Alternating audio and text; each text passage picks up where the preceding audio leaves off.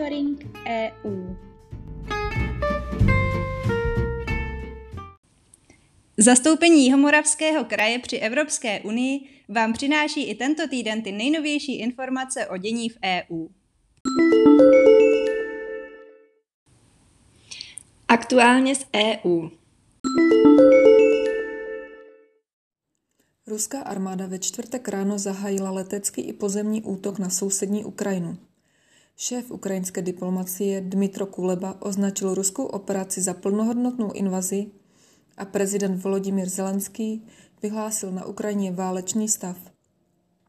Krok Moskvy okamžitě vyvolal ostré reakce světových lídrů.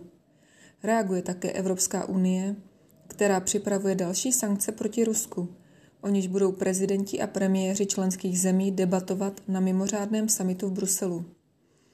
27. již ve středu schválila první balík sankcí za ruské uznání nezávislosti separatistických regionů na východě Ukrajiny.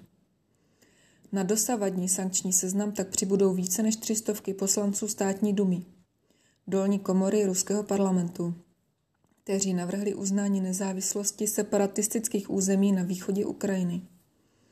Na sankčním seznamu není ruský prezident Vladimír Putin. Podle diplomatů na něm však figuruje ministr obrany Sergej Šojgu, přední armádní představitelé, oligarchové či velmi často veřejně vystupující mluvčí ministerstva zahraničí Maria Zacharovová. Evropská unie zároveň potrestá ruské banky a omezí přístup ruského režimu na finanční a kapitálový trh Unie. Komise a unijní diplomacie nyní pracuje společně se Spojenými státy a dalšími spojenci na přípravě nových postihů. Podle lídrů budou mít pro Rusko masivní a vážné následky. Počet žadatelů o azyl v Evropské unii se loni zvýšil o třetinu na 617 800 a vrátil se tak na úroveň z let před nástupem pandemie COVID-19. Vyplývá to ze zprávy, kterou zveřejnila unijní azylová agentura EUAA. Nejvíce žádostí o azyl loni podali lidé z Afghánistánu a Sýrie, trojnásobný počet žádostí o azyl oproti roku 2020 přišel od občanů Běloruska. Zhruba každá 23. žádost o azyl vzešla loni od nezletilých migrantů, kteří do Evropy doputovali bez doprovodu, což je nejvíce od migrační krize v roce 2015. Úřady v 27 unijních zemích Norsku a Švýcarsku loni rozhodli v první instanci o 523 tisících podaných žádostech. Nárok na azyl uznali u 35 žadatelů. Nejúspěšnější byli žadatelé z Eritreje, Jemenu, Běloruska a Sýrie. U Afgánců byl uznán nárok na azyl celkem v 61% případů. Na konci roku po ofenzivě Talibanu se pak poměr úspěšných žadatelů zvýšil na 90%. Evropská unie se obrátila na Světovou obchodní organizaci kvůli sporu o telekomunikační patenty s Čínou. Podle jejího názoru Čína dostatečně nechrání patenty evropských společností na telekomunikační technologie. Těm je podle komise bráněno ve snaze obrácet se na soudy v zahraničí, aby mohli chránit své nezbytné patenty, které tvoří standard určité technologie. Pokud se majitelé patentu obrátí na soud mimo Čínu, pak čelí podle komise často obrovským pokutám. EU na tento problém Čínu již několikrát upozornila, ta ho ale nevyřešila. Podáním námitky u Světové obchodní organizace začíná 60-denní lhůta pro konzultace mezi oběma stranami. Pokud tyto konzultace spor nevyřeší, může Evropská unie požádat, aby ve věci rozhodl panel Světové obchodní organizace. Řešení sporů v rámci Světové obchodní organizace však může trvat i několik let. Zprávy z evropských institucí.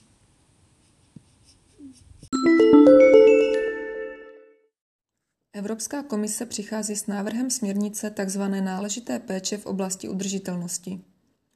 Podle ní se mají velké firmy působící v Evropské unii vyhýbat tomu, aby dovážely zboží vyráběné za pomoci zneužívání pracovních sil či dětské práce. Zároveň má podniky přimět k tomu, aby eliminovali negativní dopady nejen na lidská práva, ale i na životní prostředí. V praxi podniky budou muset takovým dopadům jednak předcházet a týž existující identifikovat a následně zmírňovat nebo zcela odstranit. Požadavky se mají týkat společností s nejméně 500 zaměstnanci, které mají celosvětový čistý obrat přes 150 milionů eur. Ani dopad na malé a střední podniky však nebude nulový.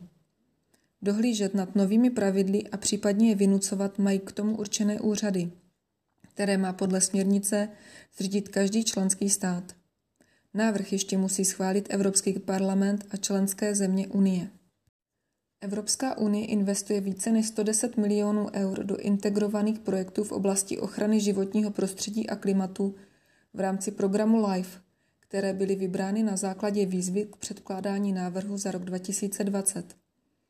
Tyto finanční prostředky podpoří nové významné projekty zaměřené na ochranu životního prostředí a klimatu v 11 zemích Evropské unie, na Kypru, v Česku, Dánsku, Estonsku, Finsku, Francii, Lotyšsku, Litvě, Nizozemsku, Polsku a ve Slovinsku. Konkrétně český projekt v Moravskoslezském kraji zvýší odolnost regionu vůči změně klimatu, zlepší kvalitu tamnějšího životního prostředí pro obyvatele a podpoří udržitelný rozvoj. Komise zveřejnila druhou hloubkovou analýzu strategické závislosti Evropy. Zpráva se zabývá pěti oblastmi. Zácnými zeminami a hořčíkem, chemickými látkami, solárními panely, kybernetickou bezpečností a softwarem IT, kde je Evropa strategicky závislá na třetích zemích. Cílem je lépe pochopit rizika a možnosti jejich řešení. Zpráva vychází z prvních analýz, na nichž je založena aktualizovaná průmyslová strategie z roku 2021 a zaměřuje se na transformaci Evropy na zelenou, digitální, odolnou a celosvětově konkurenceschopnou ekonomiku, přičemž zohledňuje dopad pandemie COVID-19 na jednotný trh. Evropská komise odmítla návrh Českého telekomunikačního úřadu na regulaci velkoobchodního trhu s mobilními daty v České republice. ČTU se v minulých letech analýzou trhu mobilních dat snažil prokázat, že je v Česku omezena konkurence a proto jsou ceny služeb jedny z nejvyšších v Evropě.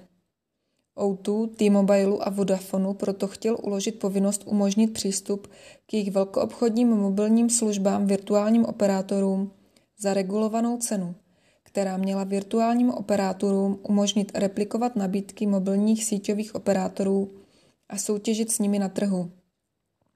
Dle Evropské komise však ČTK svou analýzou neprokázal, že tři síťoví mobilní operátoři jednají ve shodě a omezují tak konkurenci. Evropský parlament vyhlásil nový ročník ceny evropského občana. Ta je každoročně udělována iniciativám, které se zasazují o vzájemné porozumění a užší integraci mezi občany Evropské unie, přeshraniční spolupráci, která posiluje myšlenku evropanství a podporu evropských hodnot a základních práv. Do soutěže se mohou přihlásit či nominovat projekt jak jednotlivci a skupiny, tak asociace a organizace. Projekt je možné přihlašovat od 22. února do 18. dubna 2022. Zprávy z činnosti zastoupení. Mise pro přizpůsobení se změně klimatu plánuje podpořit přibližně 150 regionů a komunit v Evropě, aby se do roku 2030 stali odolnými vůči změně klimatu. Regionální a místní orgány jsou spolu se svými zúčastněnými stranami klíčovými aktéry při přípravě řešení dopadů změny klimatu. Setkání, kterého se zastoupení v úterý 22. února zúčastnilo, umožnilo otevřenou výměnu názorů mezi regiony a úředníky Evropské komise.